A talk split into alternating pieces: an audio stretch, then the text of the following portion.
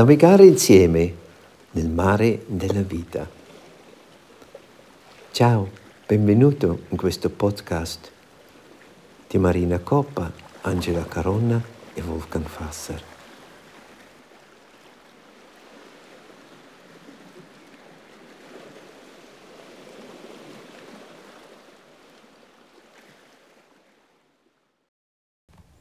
Buongiorno a te, benvenuta in questa giornata.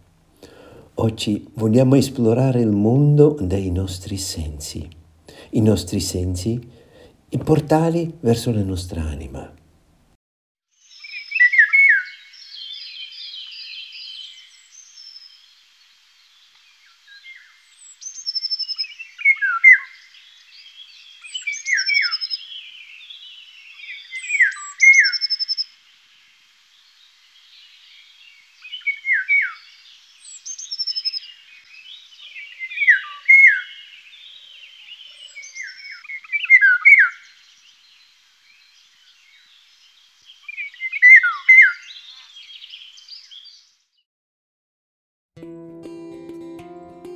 Beata quella mano che del toccar si accorge, beato l'orecchio che nell'udire esso stesso canta un grato canto, beato l'occhio che nel guardar si immerge nella sua stessa meraviglia,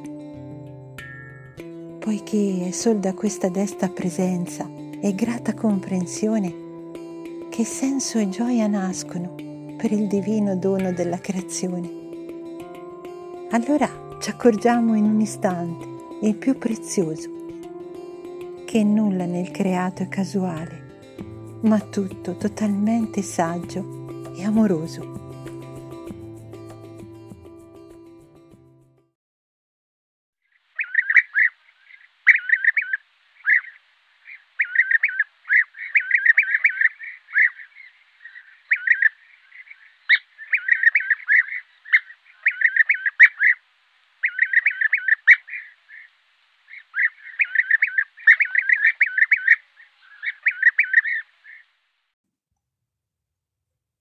La capacità di sentire intensamente.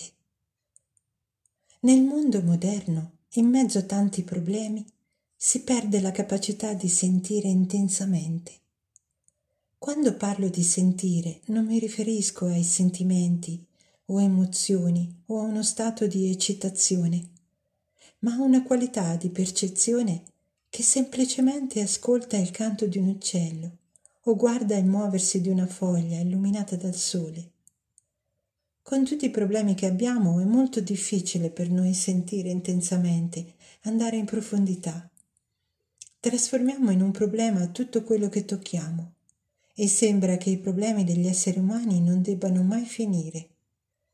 Ci manca la capacità di risolverli perché a mano a mano che aumentano i problemi diminuisce la sensibilità con cui dovremmo affrontarli. Quando parlo di sensibilità, intendo il percepire le curve di un ramo, il vedere lo squallore e la sporcizia di una strada, l'accorgersi del dolore di un'altra persona, l'estasiarsi di fronte a un tramonto. Tutto questo non ha nulla a che fare col sentimento, con l'emozione. Emozioni e sentimenti sfociano nel sentimentalismo, che diventa crudeltà. E la società se ne serve. Chi vive nella sensazione, nel sentimento, finisce per diventare schiavo della società. È necessario che il sentire sia straordinariamente intenso. Bisogna sentire la bellezza, bisogna sentire la sonorità di una parola, il silenzio tra due parole, la chiarezza di un suono. Ci deve essere una grande intensità nel sentire, perché questa dona alla mente una straordinaria sensibilità.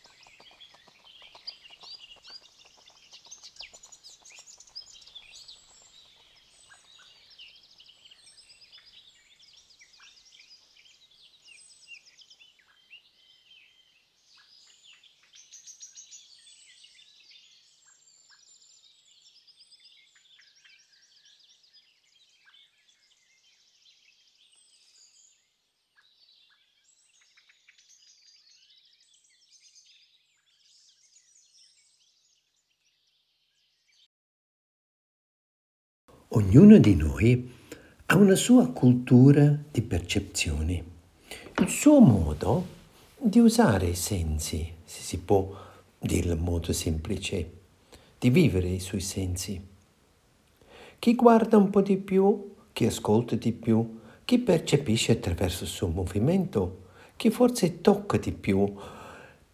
Pensiamoci un po', quale dei nostri sensi è il nostro un po' più usato? Non so se preferito, ma può darsi quello più usato. E qual è il senso che forse noi ci orientiamo un po' meno? Possiamo fare una piccola scaletta? Qualche volta viene descritto anche c'è una persona molto uditiva, molto con gli orecchi, quell'altro più visivo, un po' più sul sull'occhio, e quell'altro un po' più cinestesico, un po' legato al movimento.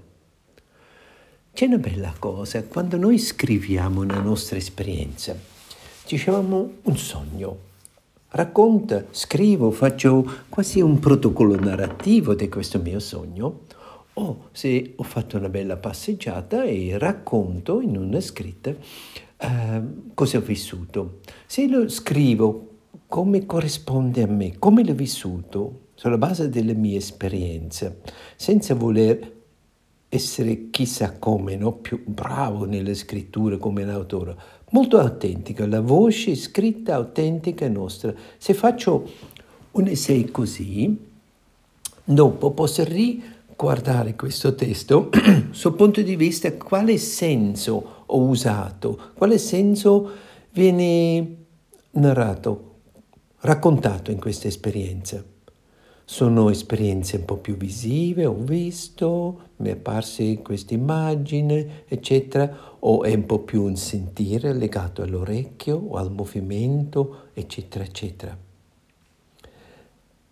Questo è un bel esercizio, può darsi avete già qualcosa scritto, perché non la prendete, la guardate un po' e guardando, leggendo questo, attraverso quale senso ho vissuto quelle esperienze che ho narrato qui. Sentite buffo, io non vedendo, ho un'immaginazione molto visiva, legato ai miei tempi da giovane quando ho visto. Per quello non è detto, se siete molto visivi, usate la vista molto, può darsi siete molto uditivi.